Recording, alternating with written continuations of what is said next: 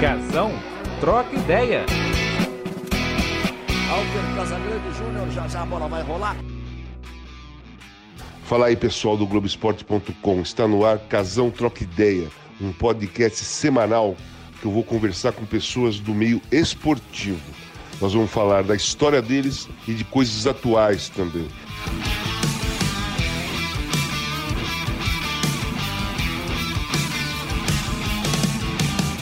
Olá pessoal, hoje eu vou conversar com o ex-goleiro Aranha, que teve uma carreira importante no futebol.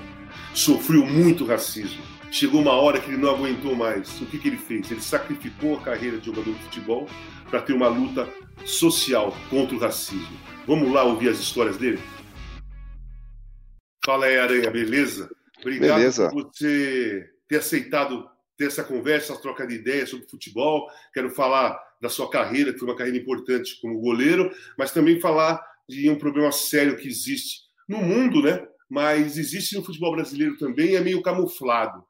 É, conta um pouquinho da um resumo da sua carreira como goleiro, Aranha, por favor. Bom, eu, eu iniciei na, no interior de São Paulo, joguei quarta, quinta divisão do Campeonato Paulista, joguei em Porto Ferreira, em Suzano, joguei no time B da Ponte Preta, depois no time A durante muitos anos, depois fui para o Atlético Mineiro, dois anos, Santos, quatro anos, Palmeiras, e aí Joinville, Ponte Preta e Havaí, onde eu encerrei com acesso para a Série A. Cara, você, por exemplo, eu dou muito valor para minha história como jogador de futebol, porque a história, o importante é que a história da gente seja importante para a gente. Os Sim. outros, quando avaliam, ah, pô, caiu, jogou em time pequeno, não ganhou muito título, isso aí é da avaliação das pessoas. Né? Sim. Eu valorizo muito a minha carreira. Você, como você vê a sua para você, assim? É, como, qual a importância que você viu nessa sua carreira de goleiro para você? Bom, eu, eu, eu, sou um cara assim muito muito satisfeito, muito grato a Deus pelas oportunidades que eu tive, né? É, tenho certeza que assim como eu, você tinha o sonho de ser profissional, de ser um jogador de ah. futebol, sem escolher camisa, sem escolher é, divisão, nada. A gente queria ser jogador profissional, né? E aí, graças a Deus, muito trabalho consegui ser um goleiro profissional e tive a oportunidade de vestir belas camisas, camisas de grandes clubes, participar de grandes jogos, grandes campeonatos. Então, isso aí é o, é o que eu vou levar para sempre, é o que a gente leva para sempre, né? Claro. Porque tudo passa, né? Até, uhum. até o Pelé parou. Né? É, Pelé. Não, não, tem como fugir disso, né? Isso não tem como fugir, então sou muito feliz, muito realizado, assim, durmo com a cabeça tranquila, que eu tive, eu soube aproveitar o máximo, assim, da minha carreira. Qual foi o seu melhor momento, na sua visão? Bom, na minha, é, são vários, para mim são vários momentos, né? Por exemplo, um momento de afirmação, onde as pessoas passaram a me ver como goleiro e ver qualidade na, no meu futebol, foi na Ponte Preta, né? Eu acho que no Santos foi o meu, o meu momento de, de mais de maturidade, de, de, de jogo, de fazer um jogo limpo, né? Eu joguei mais de 100 jogos no Santos, eu nunca levei uma vaia, Uhum. Isso para mim é, isso é muito importante, né? No Atlético Mineiro foi uma fase de, de querer pegar tudo, de querer fazer tudo, né? De agarrar demais, né? Então acho que são, foram várias fases, mas eu acho que no Santos, apesar de na Ponte Preta as coisas terem acontecido de uma maneira mais, mais histórica, assim, por toda a questão que acontece lá financeira e ser um clube uhum. com menos, menos condições de contratar, disputar títulos, mas eu acho que no Santos foi o meu, o meu melhor momento, assim. É, por exemplo, eu fui, fui, eu fui atacante, então eu tenho muitos gols, assim, eu fiz muitos gols, mas eu tenho alguns assim que vem na minha cabeça, que eu tenho mais orgulho de ter feito aquele tipo de gol. Você era um goleiro de, de grandes defesas, você era alto, você é forte, né? Sim. É, você era um goleiro que fazia grandes defesas. Você tem algumas defesas que você quando para, você lembra ainda, fala, porra, essa bola, cacete, foi difícil. É, tem, tem algumas sim, sabe? É, eu me lembro bem que a Ponte fazia 27 anos que não ia para uma final de Campeonato Paulista.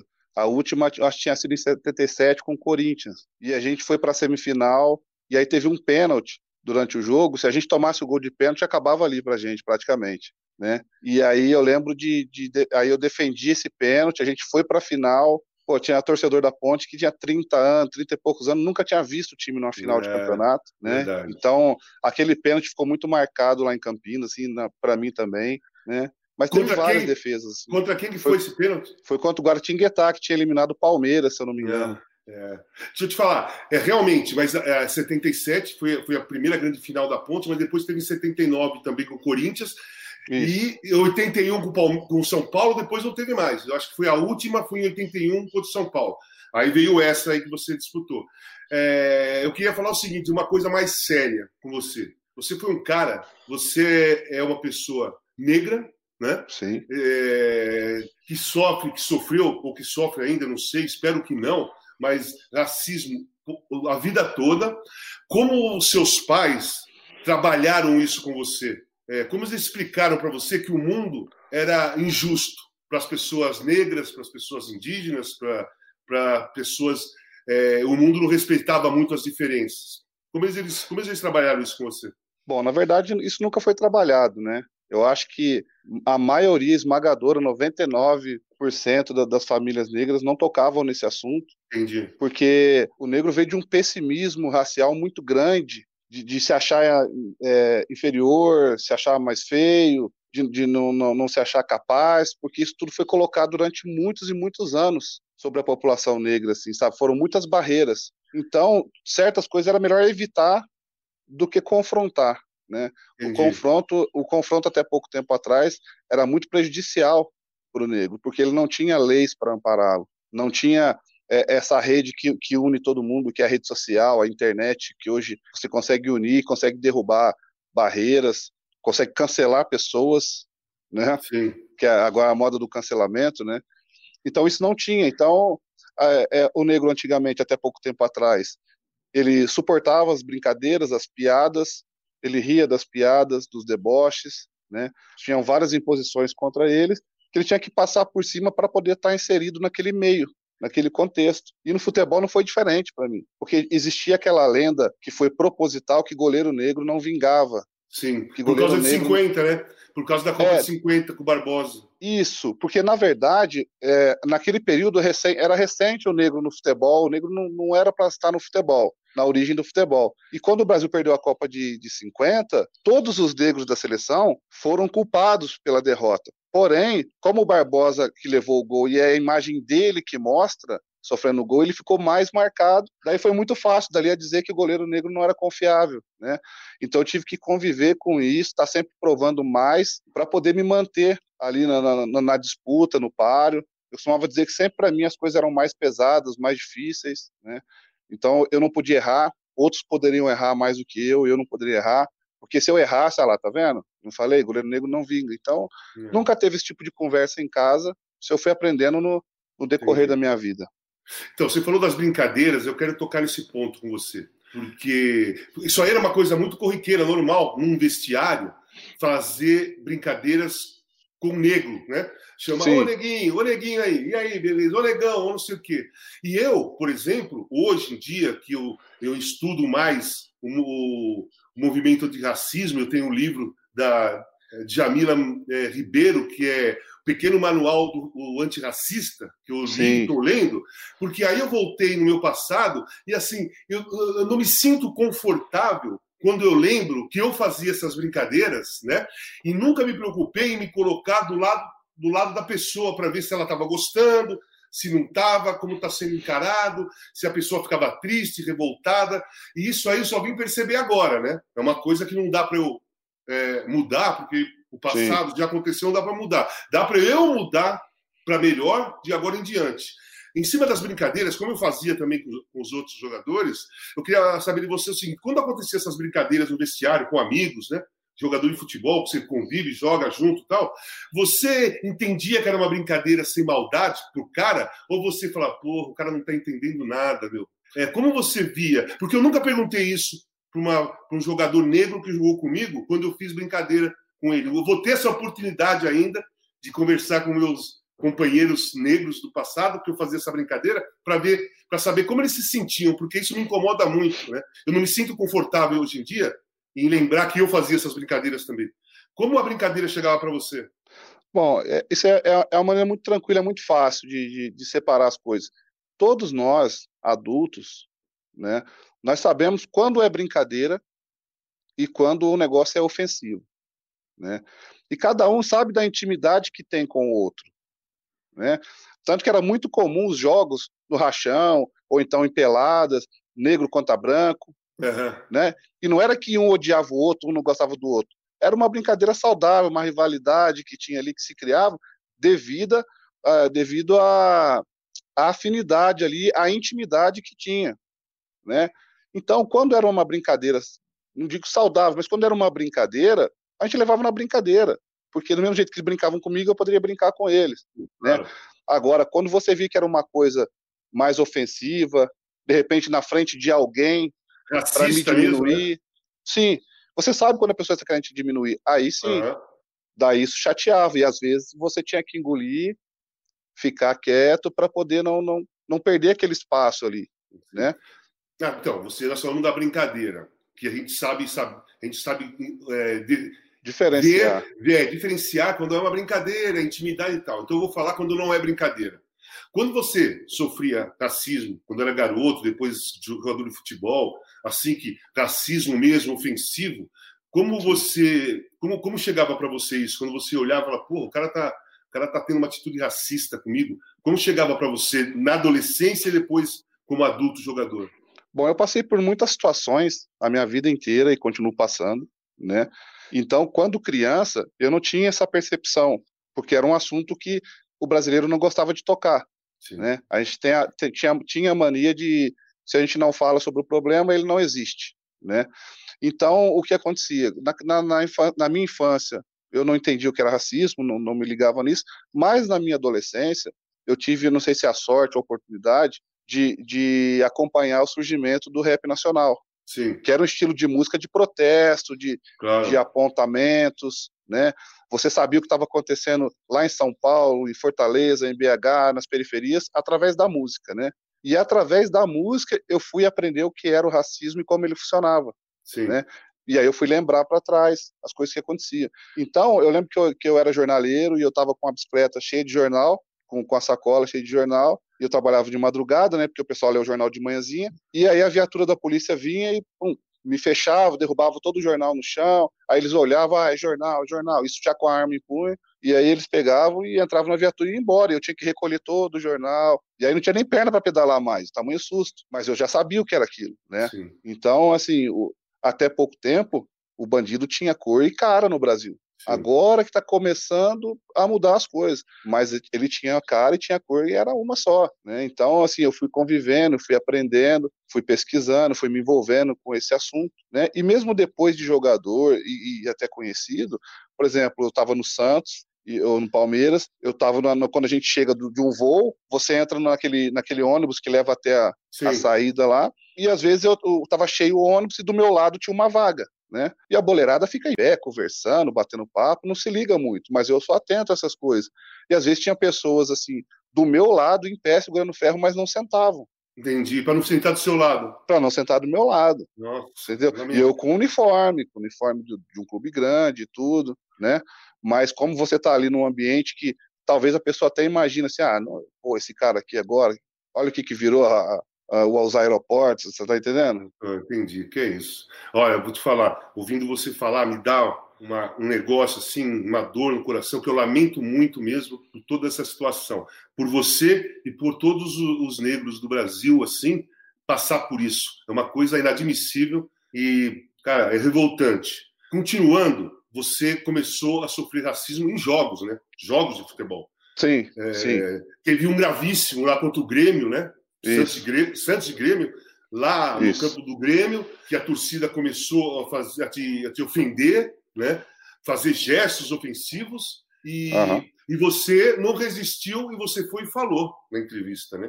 Como, como foi aquele dia, cara? O que que. É, por que você decidiu, naquele momento, falar: meu, não aguento mais, eu não quero saber? Sabe, que foi importante. A sua posição Sim. foi muito importante, sabe? É, me fala daquele dia, me fala como você se sentiu no campo e como, e como você resolveu assim, ó, não quero, não quero mais saber, eu vou abrir o jogo de tudo. Bom, já, já tinha passado por várias outras situações assim, né, nos estádios, mas essa onda do, do Premier, da, da TV a cabo, de várias, todos os jogos sendo transmitidos assim com várias câmeras, tendo uma atenção especial para cada jogo, isso é uma novidade. Hum. Se eu não me engano, tem, não tem 10 anos isso, né? Tem é, por aí. Tempo, é, é. é, tem, tem pouco tempo. Então, eu, uma coisa que eu aprendi em relação ao racismo que se você não tem provas, é melhor você escalar. Sim. Entendeu? Porque senão vão te acusar, vão reverter a história e o seu prejuízo Sim. vai ser muito maior. Né? Exatamente. Então, das, das, outras vezes, eu não tinha certeza se tinham filmado ou não. Eu até pedia, mas ninguém, ninguém se envolvia. Algumas vezes eu chamei o policial, mas não existia um lei, existia nada. E aí o que aconteceu? Dessa vez era um jogo que estava passando praticamente para o mundo todo e a, a, quantidade de câmera que tinha lá era absurda. E antes de eu, de eu me posicionar, de eu cobrar o árbitro, eu pedi aos câmeras: vocês estão filmando isso? Vocês estão filmando? Mas ninguém me dava um gesto, não falava nada, não virava a câmera. Eu falava: filma, filma isso aí atrás. Ninguém virava a câmera. E eu fiquei pensando durante o jogo: caramba, falo ou não falo, reclamo ou não reclamo, porque eu sabia que ia dar uma repercussão por tudo que envolvia a importância do jogo. Uhum. Só que estava num volume tão grande, no estádio todo, um volume tão grande, que eu pensei, poxa, eu que sou um cara que estou há 15 anos nessa, nessa batalha, falando sobre isso, estudando, falando com um parente, com, com amigos sobre isso, e aí tá todo mundo em casa me vendo passar por essa situação e eu não vou reagir, é. vou me acovardar, me acovardar agora, daí eu arrisquei eu arrisquei, fui lá, e, mas fiz o que a regra manda, né, é, permite. Fui lá, comuniquei ao árbitro, e ele não me deu atenção devida. E aí ele me pediu para voltar pro gol. Quando eu voltei pro gol, aquilo foi como se fosse um gol pro, hum. pro adversário, sabe, pra torcida, para quem estava hum. cometendo aquele tipo de, de injúria. E aí ficou mais pesado ainda. Entendi. Daí foi onde, eu, foi onde eu me revoltei por isso. E aí depois, quando eu cheguei no vestiário, fui pro DOP ainda, quando eu cheguei no DOP já estava passando na TV. E para uhum. você ver, só uma emissora e só uma imagem foi pega daquele dia lá. Eu lembro de uma mulher, eu lembro de uma mulher que ficou, é, foi muito claro naquele jogo, uma, uma, mulher com a, com a, camisa do Grêmio fazendo uhum. gestos, xingando, que foi, ela foi pe, é, pe, pegaram ela como é, o exemplo negativo de tudo que estava acontecendo. E, é, porque foi mais fácil. É, e foi mais fácil culpar uma pessoa. E dali em diante? Bom, daí o que aconteceu? É, eu deixei de ser o goleiro aranha para ser o goleiro, o jogador que foi xingado de macaco, né?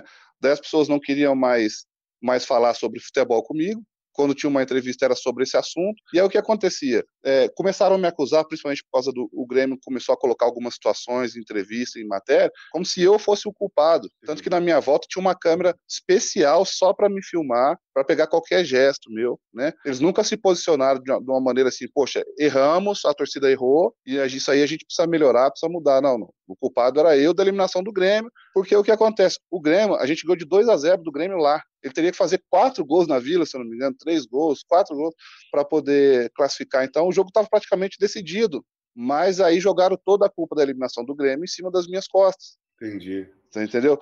E aí, depois desse momento, o que acontecia? Ah, tem uma, uma entrevista para você com o Sport TV. Iam perguntar sobre vários assuntos, mas não tinha como fugir desse assunto. Uhum. Né? Aí logo me acusavam de estar usando isso para me Sim. promover profissionalmente. Entendi. E aí eu parei de dar entrevista, diminui muito, né, fazia só por obrigação do clube. Isso aí acabou me prejudicando bastante também, porque eu parei de vender o meu peixe, de vender o meu produto, porque quando você vai dar uma entrevista no, num programa de televisão esportiva, eles mostram a defesa, claro. eles te elogiam, ou como te criticam. Vamos, olha, como vou mostrar nessa conversa que nós estamos falando, vai ter essas imagens então. lá de defesa, de, de posicionamento, que eu também acho importante. As Sim. imagens que você, as imagens suas desse jogo com o Grêmio, reclamando e dando entrevista falando sobre isso, é importante, tanto Sim. quanto as suas defesas maravilhosas, entendeu? Sim. Só que aí o que acontece? Ficou só isso. E hoje, quando. Daqui a pouco, a minha filha menorzinha, que tem seis anos, ela vai entrar na internet para procurar saber do pai dela, ela vai deparar com essa cena, com essas imagens. Então não foi legal para mim. Não foi hum. bom para mim. Eu transformei isso numa coisa boa a partir do momento que eu soube me posicionar, que eu tinha o que falar, né? Aí eu praticamente abri mão de, da minha carreira, de divulgar minha carreira para poder falar somente sobre isso. Aí foi se tornando uma coisa boa, porque eu ganhei crédito, deixei de ter crédito no futebol e passei a ter crédito fora do futebol. Tanto que eu acho que eu sou o único atleta, jogador, que ganhou o prêmio de direitos humanos. Olha, que lindo. Parabéns, cara. Parabéns. Sim, então. E aí, minha carreira foi ficando em segundo plano e as pessoas começaram a me ver como um encrenqueiro, o chorão. Todo lugar que eu, eu joguei agora o Campeonato Catarinense, todo lugar que eu ia jogar era vaia, crítica, né? Porque me interpretaram mal, uma pergunta maldosa. Me perguntaram assim: é, aonde acontece isso? Onde mais acontece? Eu disse: bom, o racismo está em todo lugar no Brasil, mas nos estádios ele se manifesta mais na região sul. Não faz sentido ele se manifestar dessa maneira no estádio, no Rio de Janeiro, na Bahia. Uhum. Você imagina o cara num, num Bavi, num jogo do Bahia ou do Vitória, com mais de 30 mil negão no estádio. O cara vai uhum. levantar lá e vai falar um negócio desse? É, não vai. Você entende? Então é fácil você ver onde, onde acontece mais, onde acontece menos. Né? Tem o Marcelo, que é amigo meu, que é do Observatório é, do, do, do, Racial, Observatório Racial, e ele fez o levantamento, ele mostra ali onde as regiões que acontecem mais casos, mais denúncias, sabe? Uhum. Não é uma coisa que eu inventei, que eu jamais seria louco de, claro, meu. querer prejudicar. Deixa eu te perguntar uma coisa, vou perguntar sobre isso que você falou, do prêmio. É um prêmio importantíssimo, porque eu ganhei um prêmio também da revista Trip, que é Trip, Trip Transformadores que foi por causa do meu tratamento de dependência química, que eu é, modifiquei minha vida, me transformei para ser uma pessoa melhor. É o prêmio que eu mais tenho orgulho de ter ganho, porque aquele de artilheiro, aquele de campeão, ou melhor jogador, e para mim ele ficou em segundo plano, porque é, eu me orgulho do prêmio que eu ganhei como pessoa, né? Que é esse. Sim. Me conta, me conta desse prêmio dos direitos humanos, como você encarou, se você ficou surpreso quando te ligaram e falou, oh, Aranha, você ganhou esse prêmio e tal. Como é que foi? É, foi, foi uma surpresa, eu não esperava, porque as pessoas agora me vêm falando sobre esse assunto, fazendo palestra, fazendo, participando de eventos. Imagina que eu comecei a falar sobre isso depois do acontecimento do jogo do Grêmio. Sim. Não, mas eu já vinha há muitos anos antes já. Eu em casa de menor infrator, escolinha, em, em vários lugares, assim, em ONGs, para falar sobre o assunto, para alertar, não só sobre racismo, mas por, por outras questões sociais que também acabam influenciando a maioria. Então eu sempre fui meio envolvido nessas coisas assim. E aí, quando aconteceu aquela situação do, do jogo do Grêmio, eu só a única coisa que aconteceu, deixaram de perguntar sobre futebol e começaram a me perguntar sobre outro assunto. Sim. Ele falou: ah, o cara sabe falar sobre outra coisa. O jogador responde as mesmas perguntas porque fazem as, tem as mesmas respostas porque fazem as mesmas perguntas, né?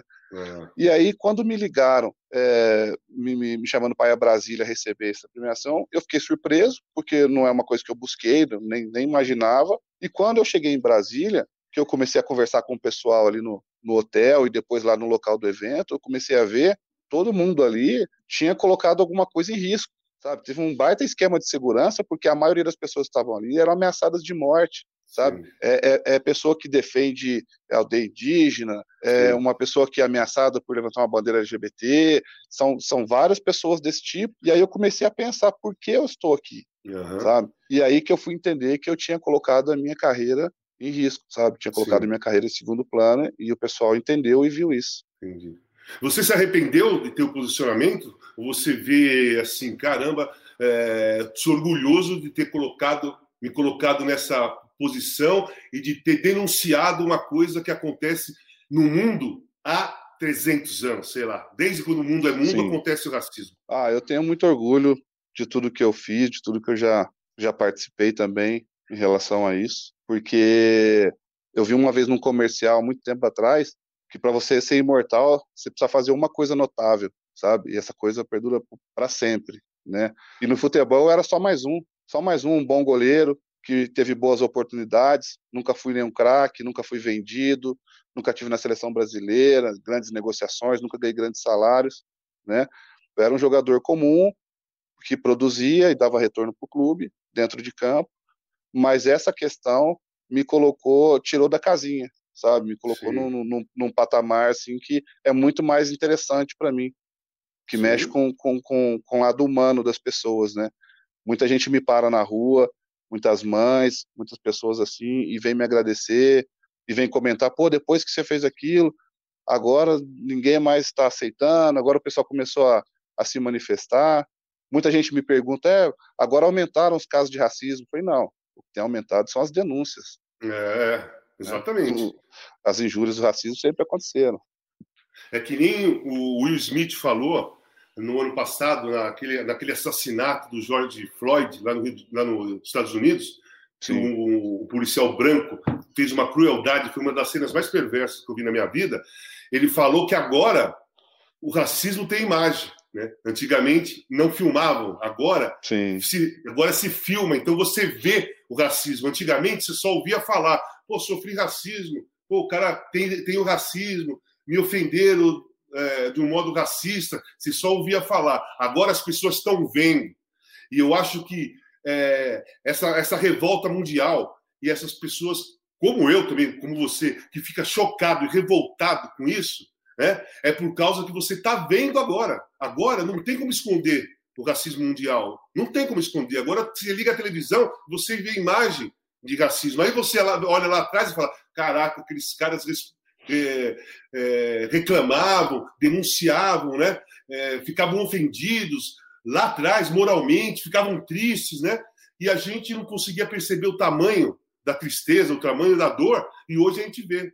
Hoje você liga a televisão, você vê a dor, né? Do que é o racismo, cara.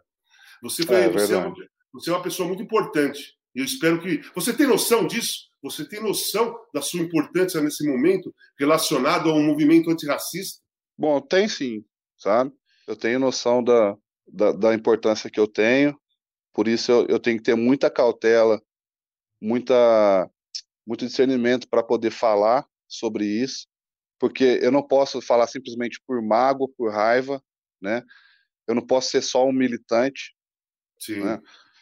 A luta não é do negro contra o branco, a luta é, é do negro contra o racismo, né? E muita gente acha que o racismo é o xingamento, é, é fechar a porta.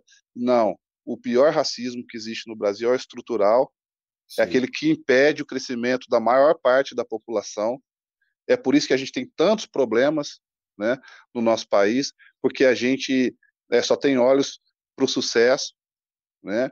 e para os grandes problemas a gente fecha os olhos, a gente não debatia, né? E eu, e eu disse um tempo atrás que eu acredito que seja também boa parte disso, porque o Brasil é um país adolescente, uhum. Histori historicamente assim é um país novo, é um país adolescente. A nossa democracia tem pouco tempo, né? Sim, isso eu falo sempre. Tem pouco tempo a nossa democracia. Eu acho que foi a primeira vez que eu vejo o brasileiro se interessar por política foi agora, né? De se interessar pelas ideias do, dos candidatos, foi agora. Então, a escravidão tem 130 e poucos anos que, que acabou. Então, é, é, é muito próximo, historicamente falando. Né? Você Sim. vê o pessoal hoje, tá, tem gente morrendo com 110 anos, 105, então é uma coisa muito próxima. Né? Então, a gente tem sequelas ainda né, da, da, daquele, da escravidão. O negro já foi proibido por lei de estudar, Sim. Enquanto, enquanto o branco foi formando seus filhos, seus netos, né? E uma vez eu falei com um amigo meu, eu falei, cara, em qual mão preta você coloca o seu dinheiro? Quando você recebe o seu salário? Você vai no médico, o médico é branco. Você vai na padaria, o dono da padaria é branco. Se você comprou um carro, o dono da loja de carro é branco. Se você vai num, num dentista, ele é branco. Se vai, qualquer lugar que você vai gastar o seu dinheiro, você vai colocar na mão branca. Você só coloca o dinheiro da mão preta quando você vai manobrar um carro, parar um carro na rua, vem um manobrista. Ou o cara com aquele rodinho. Sim. Sabe? Em, em questões assim. Então, eu acho por quê? A maioria das pessoas, nós somos incapazes? Não. É porque foram colocadas barreiras, foram colocadas várias, várias dificuldades que impediu o avanço e, e, e uma disputa mais justa. As oportunidades, a, a, a, disputa pelas oportunidades sempre foi injusta. Sempre foi injusta. Então é muito, é muito raso então foi sempre injusto essa disputa e as pessoas hoje querem cobrar a meritocracia, sabe? Sendo que ninguém parte do mesmo ponto. Aí é uma corrida injusta isso daí. Você conversa isso na sua família hoje? É você é diferente dos seus pais na, na formação e na, educa, na educação social? Sim, sim, sim. Eles sempre acompanham, sempre me acompanham, sempre estão me ouvindo, né? Eu terminei há pouco um livro que eu estava escrevendo de história. Né, eles acompanharam todo o processo porque eu escrevia uma parte e, e dava para ler. Escrevia uma parte e dava para ler.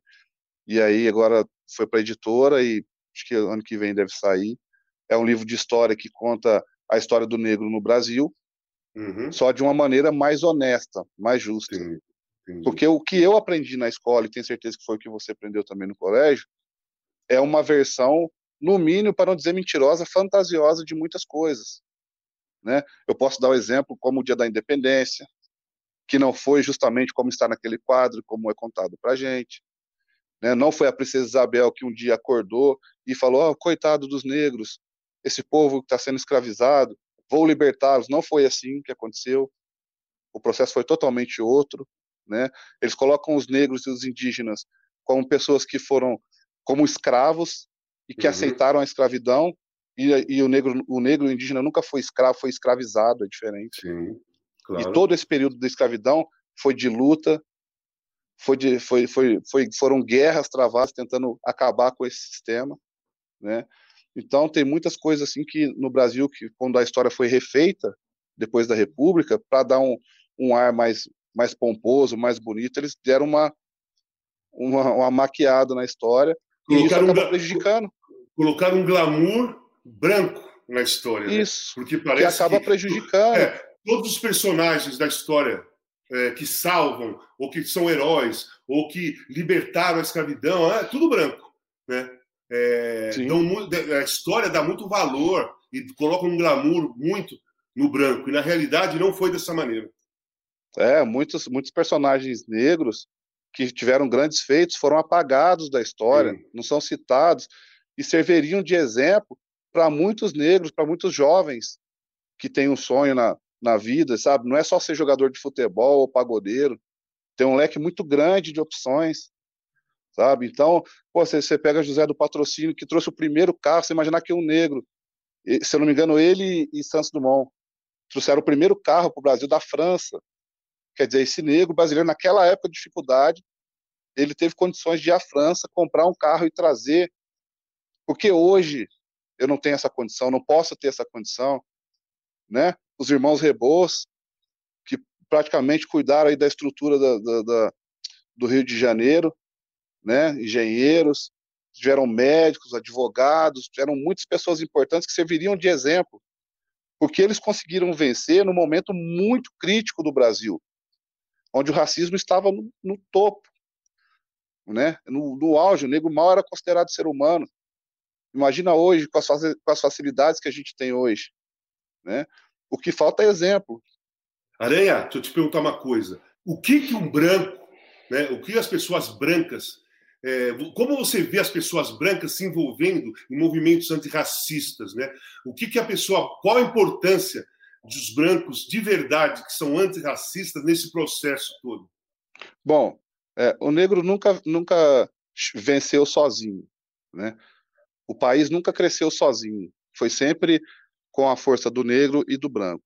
Em cima disso aí eu coloco a palavra de Martin Luther King, que diz que o que preocupa não é o, o, o grito né, dos, dos maus, mas o que preocupava ele era o silêncio dos bons. Né? Então, naquele episódio do Grêmio, quando uma turma começou a fazer aquele tipo de situação comigo, aquelas injúrias, se a maioria da torcida do Grêmio começasse a vaiar, Sim. a criticar, ou me aplaudir, não sei, não precisava me aplaudir, mas vaiar aquela atitude ruim e errada, não tinha tornado, não tinha dado o que deu. Você se sentiu apoiado pelos jogadores do Santos na sua naquele dia, naquele momento? Você sentiu como você sentiu os jogadores do Santos te apoiando, eh, sendo discreto, não querendo se envolver? Como é que você viu o Santos? Você contou a parte do Grêmio. Conta a parte do Santos nessa história. Bom, para a grande maioria, para todos eles, né? Era uma novidade, era uma novidade. Mas a confiança em mim era tão grande na minha pessoa, no, no meu caráter, assim, até no meu futebol, que quando eu resolvi falar com o árbitro, o Arouca, que talvez não tivesse percebido, o Robinho, que talvez não tivesse percebido o que estava se passando, eles foram comigo. Entendi. E eles acreditaram no que eu estava falando. Entendi sabe? Tem as imagens deles lá comigo, me dando credibilidade em cima do que eu estava falando. E depois do jogo também. Mas e, jo o... e, jogadores brancos do Santos naquele momento? Qual também. foi o comportamento deles? Também, também. Foi de apoio, sabe? Da maneira deles, né? meio sem entender o que o estava se passando, porque muitas vezes eh, o racismo passava diante do, dos olhos ou saía da boca sem perceber, porque era, é uma sequela, é um vício que a pessoa tem desde criança, que aprendeu com avô, com um amiguinho na rua, que vai reproduzindo. Então, aquilo foi meio que uma novidade. Falar de racismo no Brasil é uma novidade. Sim. Né? Eu fiz, eu participei de um documentário para uma TV francesa, que eles queriam saber por que, que o francês negro sai de lá, vem para o Brasil achando que aqui é a terra da miscigenação, que aqui ele vai ter uma férias boa, não vai se preocupar com racismo, e aqui ele sofre muito mais do que lá. Entendi. Sabe? Porque aqui sempre foi mascarado, velado, né? Nunca foi por lei como nos Estados Unidos, sempre por costumes. Né? Então, eu sempre tive, eu tive todo o apoio do Santos, jurídico, né, psicológico, da, da parte do pessoal da, da, que cuida da parte de entrevista, todos, que fugiu o nome agora, do pessoal do suporte, né, da assessoria de imprensa, e dos jogadores também, né, mesmo sem entender. Eu lembro que o, Gabi, o Gabigol ficava me chamando de Madiba depois. É Madiba, é Madiba. Aquele Pô, jeitão dele. Caramba, Pô, eu, que, que, apelido legal, hein? Ei, Madiba, ei, Madiba, não sei o quê. Quer dizer, mesmo sem ter toda a noção e saber o que estava se envolvendo, as pessoas me deram apoio, sabe? E, e, por mais simples que seja um gesto como esse do Gabigol na época, que ele nem era o Gabigol que é hoje, uhum. né? Mas já me trazia uma, uma satisfação, tipo assim, poxa, fiz uma coisa bacana, tô no caminho certo. Sim, sim. Deixa eu te perguntar, já que você falou no Madiba, eu vou te perguntar é, sobre o Mandela, né? Que é o Madiba. O, qual a influência que você tem, ou que você teve, no Nelson Mandela? Quando você começou a ver tudo isso acontecer e que você não suportou mais, que você quis colocar para fora, é, a história do Nelson Mandela teve alguma importância para você? Você falou, pô, caramba, o cara ficou 27 anos preso é, por um processo, por um, um, um governo do apartheid completamente racista, saiu sem revolta nenhuma, sem revanchismo nenhum, e com amor, com doçura, com é, simpatia, conquistou tudo e fez uma, uma revolução naquele país. É, isso teve alguma influência? A história que você, você citou Martin Luther King. O Nelson sim. Mandela tem a mesma posição na sua, na, na sua da importância para você? Em parte, sim. Em parte, sim. Eu costumo separar, eu costumo separar as coisas boas das ruins, sabe? Aqui no Brasil a gente tem a péssima mania de que quando se joga uma coisa no ar ou na TV, sabe? Você joga uma coisa boa e uma ruim para cima. O brasileiro, para se garantir, pega as duas. É, faz um pacote, ele né? Ele faz o pacote todo. E não precisa ser assim. É. Sabe? O seu político, tem, você tem que estar tá fechado com ele enquanto ele está fazendo coisas boas. A partir do momento que ele para de produzir e começa a errar, ele não, você não tem obrigação nenhuma de manter claro. aquele vínculo. Claro. Né? Então, assim, o Mandela foi um cara, sabe, é, de uma importância gigantesca na questão racial. Então eu não entro no termo político, Sim. né? Não entro no termo político dele, assim como Martin Luther King, como Malcolm X, Sim. né? Cada um teve a sua importância e também os seus erros e acertos, né? Mas a, a ideia geral, né, formada é muito boa. E, e tanto Mandela como, como King tinham essa linha Antes de ser preso, Mandela não tinha essa linha, porque né, era chamado de terrorista, não sei o quê, sim, sim. cometeram algumas coisas, mas depois da prisão, o mundo viu aquela situação como uma situação melhor, né? uma situação de paz, uma situação onde chegou numa, numa condição insustentável. O mundo cobrava deles essa posição. Sim. Né? Uma pressão ele, muito forte. E ele representou isso. Né? Algumas pessoas dizem que às vezes a gente consegue a paz de forma violenta, né? É. Então, há quem concorde, há quem não concorde. Eu acho que vai da necessidade, do que é necessário. Os negros vêm reclamando nas redes sociais. A gente vem se posicionando, vem cobrando, vem debatendo, querendo discutir melhoras, soluções, né? A partir do momento que isso não funciona, que isso não dá certo e não sobra outro caminho a não ser a violência, a gente começa a correr sérios riscos. Sim. Então a gente tem que se precaver e tem que tentar resolver os problemas antes que chegue nesse ponto. Claro, é isso aí. Né? A, a, eu sou contra qualquer tipo de violência, mas a violência tem que ser a última alternativa de qualquer posicionamento, a última, lá embaixo. Sim. Não, não tem mais nada, sabe? Sim. Porque eu, eu vejo, a, eu, eu como, como pessoa, eu sou um cara da paz, do amor, desde a adolescência, desde garoto. Então eu vejo soluções pacíficas para tudo, sabe? É, o meu primeiro, a minha primeira visão de qualquer tipo de problema, ela é pacífica, sabe? Eu acho que a conversa, o diálogo, pode é, são mais importantes do que uma arma na mão, um, um conflito. Eu sempre acho isso. Com eu quero, te, eu quero te falar o seguinte: nesse final de semana, sexta-feira passada, faleceu o Chadwick Boseman, né, que foi o ator que interpretou Pantera Negra. Primeiro Sim. filme com 90% dos atores negros e o primeiro super-herói negro né? E o primeiro filme de, da Marvel que concorreu a, a alguma indicação do Oscar. Fora isso cinematográfico, eu te falei, qual é a importância das crianças negras verem um filme que o herói é negro, que todos os, os, companheiros do herói é negro, que toda a população do país que o, o, o herói negro comanda são negros. Como você, como você vê, qual o tamanho da importância para isso, para um garoto negro que até então só via o negro ser o traficante, o negro ser o empregado, o negro ser o bandido, né? o negro ser o cara que está jogando na rua pedindo esmola? Qual é a importância? Qual foi a importância que você vê para as crianças negras vendo um super-herói negro?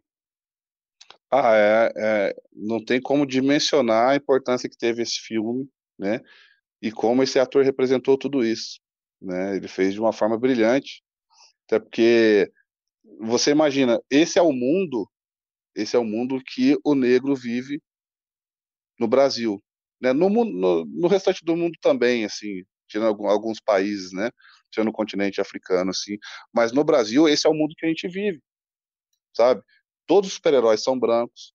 Se você liga a televisão, as pessoas no jornal são brancas, nas novelas são brancas, nos comerciais são brancos, os bonecos são brancos, as crianças vão, a mãe leva uma criança no shopping, levava uma criança no shopping até pouco tempo atrás, e uma criança negra tinha que sair com uma, com, com uma bonequinha loura no colo, dizendo é a mamãe, é a mamãe, sabe? Você não tem identificação nenhuma com aquilo, sabe? Sem ter uma opção. Uma coisa é você optar por comprar, é. Você escolher ter um boneco outra, negro e um boneco branco. Né? Sim, uma coisa é você ter a opção de, de escolher. Você pode gostar mais do, do Superman do que do Pantera Negra. Agora, e quando só tem o Superman? É. Você não tem outra opção. Então, eu cresci sem ter um, um super-herói que, que se, parecesse comigo ou que eu achasse interessante, né? E esse filme, esse, esse personagem, ele veio de uma maneira muito bacana, muito legal e inspiradora para as crianças. Sim. As pessoas mais velhas que já ansiavam, já esperavam por isso há muitos anos, muitos anos, ficaram muito satisfeitos. E as crianças então com boneco, tudo. Uhum. Então isso faz parte da, da autoestima, daquilo que eu falei. O negro teve um pessimismo racial durante muitos anos. E isso aí é meio que uma reconstrução. Sabe? Ah, mas é, quando a pessoa usa a palavra mimimi, desconfie. É. Porque ninguém reclama. A gente fala negócio de reclamar de barriga cheia é muito difícil. Se você está tudo bem para você, você vai reclamar. Sabe? Só quando a pessoa reclama é porque ela acha que tem algum problema e às vezes, na maioria das vezes, realmente existe um problema.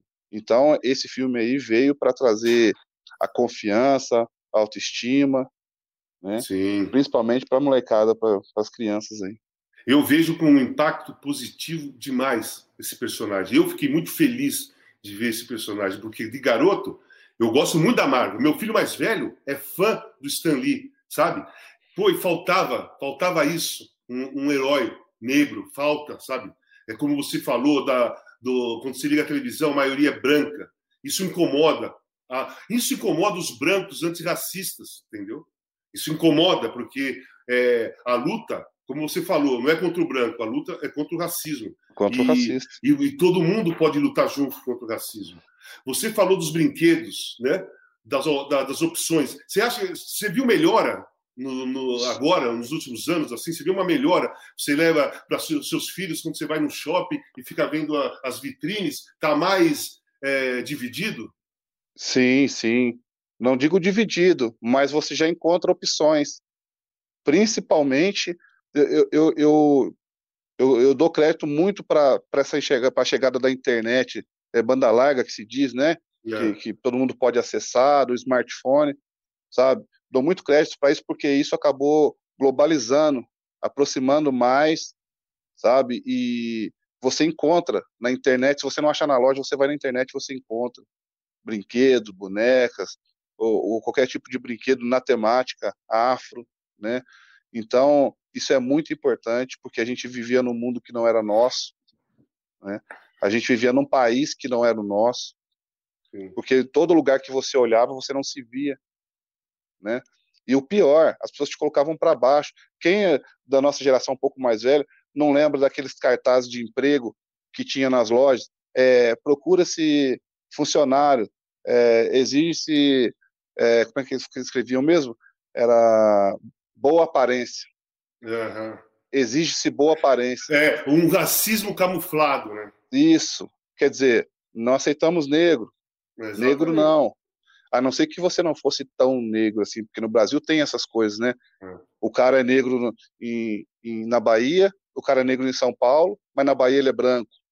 É. O cara é, é, negro em Minas, mas no Rio, no Rio, Grande do Sul ele é branco em, em Minas, no Rio Grande do Sul ele é negro. Em é. Santa Catarina ele é negro. Então, o Brasil tem essas alternâncias assim, né? a questão do colorismo, assim, coisa que lá fora é menos, né? É. Deixa eu te falar uma coisa sobre é, esportista, para finalizar, né? Como você vê o Lewis Hamilton, é, os atletas americanos do, do basquetebol da NBA, é, do beisebol, do futebol americano, se posicionando fortemente com movimentos antirracistas, suspendendo campeonato, como foi a NBA na semana passada, não teve rodada, os jogadores bateram o pé e não fizeram, não, não jogaram. É, e em relação aos jogadores de futebol é, brasileiros, por que, que essa diferença? Por que, que você vê que no futebol, é, o jogador de futebol não tem esse posicionamento forte, como tem os, os jogadores do basquete americano, no automobilismo, no futebol americano, no beisebol, e também os jogadores brasileiros, também, principalmente, porque eu reclamo muito do jogador brasileiro, essa falta de voz essa falta de posicionamento em qualquer tipo de coisa que seria muito importante, porque nós somos um país do futebol. Os ídolos, os grandes ídolos do, da garotada é sempre do futebol, sabe? E por que que eles não têm, não colocam essa voz em ação? Bom, primeiro, eu acredito que seja a falta de, de conhecimento histórico sobre o assunto, né?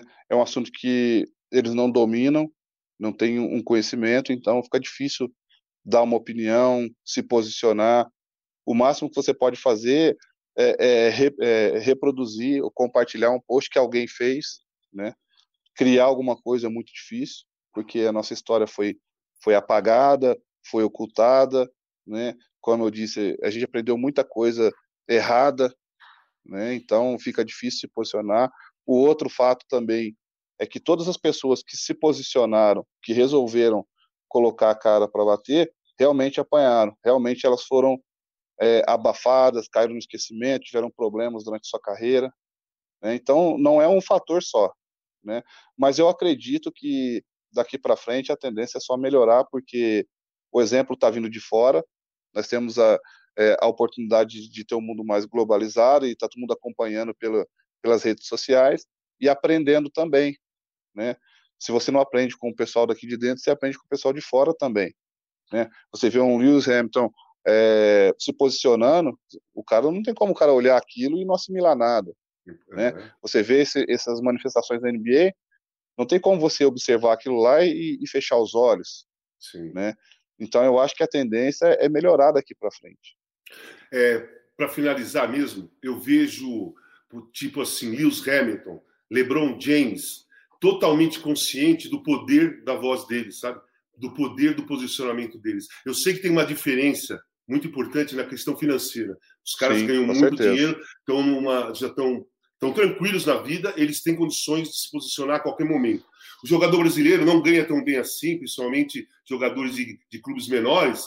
E aí, o mesmo que o cara sinta essa vontade, às vezes ele olha para a família e fala: pô, eu, prefiro, eu preciso engolir porque eu preciso é, levar o dinheiro para casa. Então eu vejo essa dificuldade no jogador, no jogador brasileiro. Aranha, eu quero te agradecer por essa conversa. Eu quero te dizer uma coisa: você deu uma aula para mim. Eu estou estudando muito sobre racismo, principalmente com movimentos antirracistas, livros antirracistas. Eu estou aprendendo, como eu te falei. É, eu tinha essas brincadeiras também. Lamento muito que eu tinha, que eu tive. É, me incomoda porque eu tinha essas brincadeiras e hoje eu estou buscando ser uma pessoa melhor relacionada ao racismo, sabe? Eu tô, estou sempre tentando crescer e tudo que você falou para mim Hoje, você demonstrou uma consciência, um conhecimento e uma propriedade do assunto que você me deu uma aula. Então, eu quero te agradecer por essa aula Sim. que você me deu, que pode ter certeza que você está me ajudando muito a ser um cara melhor nesse assunto. Obrigado, Areia. Não, eu que agradeço o convite. não sou nenhum especialista. Eu acho que é, tem muitas e muitas pessoas no Brasil é, bem mais capacitadas que eu, sabe? Pessoas com, com graduações, como o professor Silvio, como muita gente aí que está na internet aí procurando ensinar, passar um pouco mais de conhecimento. Porém, essas pessoas às vezes não têm a voz, não têm o espaço é, necessário para poder ampliar o conhecimento deles, né? E às vezes acaba sobrando para quem não tem tanto conhecimento assim como eu, né?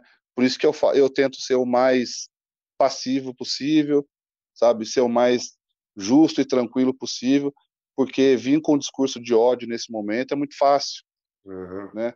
É muito fácil. Eu acho que o caminho não é esse, não é o negro contra o branco, é o negro contra o racista, né? E eu acho que só o negro lutando contra o racismo a gente não vai chegar a lugar nenhum, Sim. a não ser chegar à violência, como a gente, como comentei há pouco. Então, eu acho muito importante que as pessoas de bem se posicionem, filmem, condenem, sabe? Para que a pessoa sinta é, envergonhada de saber que hoje não tem mais espaço espaço para esse tipo de coisa. Né? É uma coisa, é uma mudança que vai ser cultural, assim como foi a do cigarro. Assim como foi a do cigarro. Era muito chique, era bonito, todo mundo fumava nos filmes, nas novelas, e de repente se decidiu que, eh, pela questão da medicina e tal, que era prejudicial à saúde, não era legal você ficar incentivando o uso do cigarro. Fuma quem quer, bebe quem quer, porém, é, o incentivo né, não deveria seguir à frente. E o brasileiro meio que cortou isso daí. E a mesma coisa no racismo. É, tem que ser uma mudança de, de, de cultura, sabe? Sim. Não incentivar esse tipo de coisa, não se calar, não achar que para a pessoa não cometer uma injúria, achar que está bem. É, não pode ser normal, né? Não pode ser normal, né? Então, você quer ser racista, não tem problema nenhum em ser racista. Só não pode infringir as leis, sabe? Hum. Só não pode passar do seu limite. Então, quer ser racista, seja racista dentro da sua casa, você não recebe negro, você não precisa jantar com negro, não precisa se relacionar com negro, mas você não pode cometer nenhum tipo de crime, porque aí você vai ser cobrado. É isso aí. Quando eu falei que você me deu uma aula, porque assim, eu dou muito valor ao conhecimento e à fala que vem do coração, sabe? Sim. Não aquela estudada, não aquela. Aquela do livro também é importante, mas aquela que faz mais uh, impacto é aquela história, aquela fala que vem do coração. Você fala do coração. Né? Quando você fala do racismo, você fala do coração. Quando eu falo de dependência química, eu falo do meu coração, da experiência negativa que eu tive, mas da experiência boa da recuperação. Eu falo de coração, né? E você Sim. fala de coração também. Então, eu quero te agradecer. Foi gratificante. Foi assim. Vou repetir. Uma aula. Vou, vou ser melhor ainda depois, depois que acabar essa entrevista, porque tudo, tudo que vocês passam é um ensinamento, entendeu? Talvez às vezes um pouco menor, outros um pouco maior, mas é um ensinamento para quem quer mudar. Eu quero mudar, então eu aprendo muito com essas histórias. Obrigado, Aranha. Espero conversar com vocês, com você mais para frente sobre outra coisa, falar de cinema, sabe? Sim. É por... Tomara que o racismo a gente consiga combater e a nossa conversa seja de sobre outro assunto. Obrigado mesmo, Aranha. Eu que agradeço. Um abração. Valeu. Tchau.